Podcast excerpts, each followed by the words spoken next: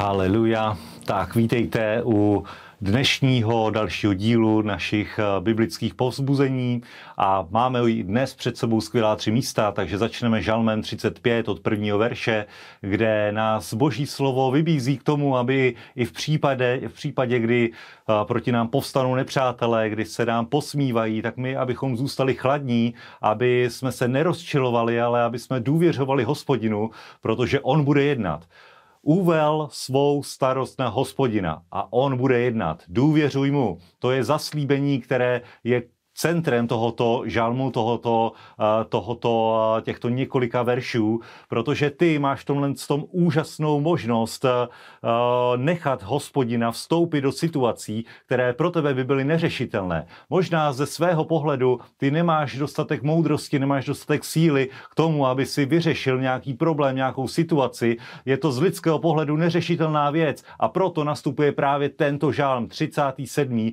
kdy hospodin říká, úval na hospodina svou cestu, úval na hospodina svou starost a důvěřuj mu. To znamená, skládá se to z několika kroků. Jednorázového odevzdání své cesty hospodinu. Nevíš kudy kam, nevíš jak dál, úval svou cestu na hospodina. A nejenom to, že, že tuto cestu předáš hospodinu, že problém, řešení necháš do hospodinovy kompetence, ale i mu důvěřuj po celý čas od okamžiku odezdání své cesty hospodinu, tak mu důvěřuj. A tehdy je zaslíbení, že on bude jednat. Některé situace jsou z lidského pohledu neřešitelné. Některé situace nás děsí, některé situace uh, nás frustrují, ale nemusí se bát. Když přijdou takovéto znaky, tak eh, se upřím na hospodina, odezdej mu svou starost a důvěřuj, že se naplní i toto zaslíbení ve tvém životě, že hospodin bude jednat. Amen. A další místo, na které se podíváme, je v Lukáši 4. kapitole a v 5. kapitole, kde čteme eh, dva příběhy o uzdravení. Ten první se týká eh, syna královského úředníka, kdy se Ježíš vrací do Kány Galilejské, kde vykonal první zázrak a to muselo být velké halo, muselo o tom vědět stovky, tisíce lidí, protože to byla velká svatba. Patrně o tom viděl, věděl i tento eh, královský úředník, který když se Ježíš vrátil do této oblasti, tak využil situaci situace, přišel za ním a prosil jej, aby uzdravil jeho syna.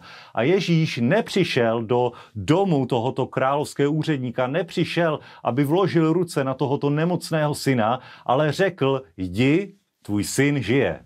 Řekl boží slovo, řekl boží výrok, jdi, tvůj syn žije.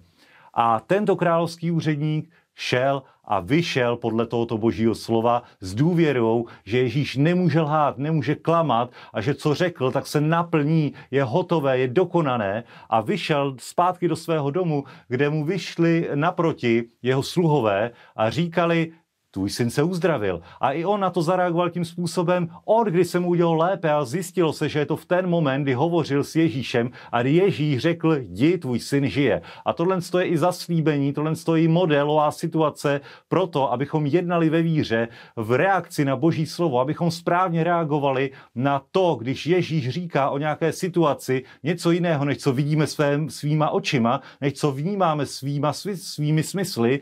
Například, když jsme nemocní, tak stejně stejně se můžeme postavit na zaslíbení, že jeho ranami jsme byli uzdraveni. A další příběh hovoří o tom, eh, kdy, eh, kdy eh, je nemocný u rybníku Betesda a Uh, leží na lehátku a Ježíš k němu přijde a řekne, stáň, vezmi lehátko a choď. Co je společné, co je společné těmto dvěma příběhům, kde dojde k uzdravení, je to víra projevující se skutkem. Je to víra založená na božím slově, kdy lidé přijmou toto boží slovo a jednoduše podle něho jednají. Jdou se podívat na svého uzdraveného syna, stanou, ochromení, vstanou, vezmou lehátko a odejdou zcela zdraví. Amen. A poslední místo, které uh, máme dnes na programu, je kniha Numery 15. a 16. kapitola, kdy 15. kapitola hovoří o nejrůznějších pravidlech, o nejrůznějších zaopatřeních božího lidu, tomu, jak má obětovat, jak se má jak se má chovat eh, eh, při bohoslužbě, při společenství a hned v 16. kapitole je popsána spoura synů Korachových, spoura Korachovců, kteří povstávají proti Mojžíšovi a říkají mu, to jenom ty můžeš předstupovat před hospodina, to jenom ty můžeš být vedoucí, to jenom ty jsi svatý, nejsme snad i my všichni svatí. Je pravda, že i my jsme posvěcení Kristovou krví, že i my, každý jeden, kdo vyznal Ježíš jako pána spasitele svatý, ale tak jako v příběhu těchto synů Korachovců a jejich spoury proti Mojžíšovi i do církve dal Bůh určitou autoritu, dal Bůh určité role, určité pastýře, učitele, apoštole k tomu, aby budoval církev jako celek.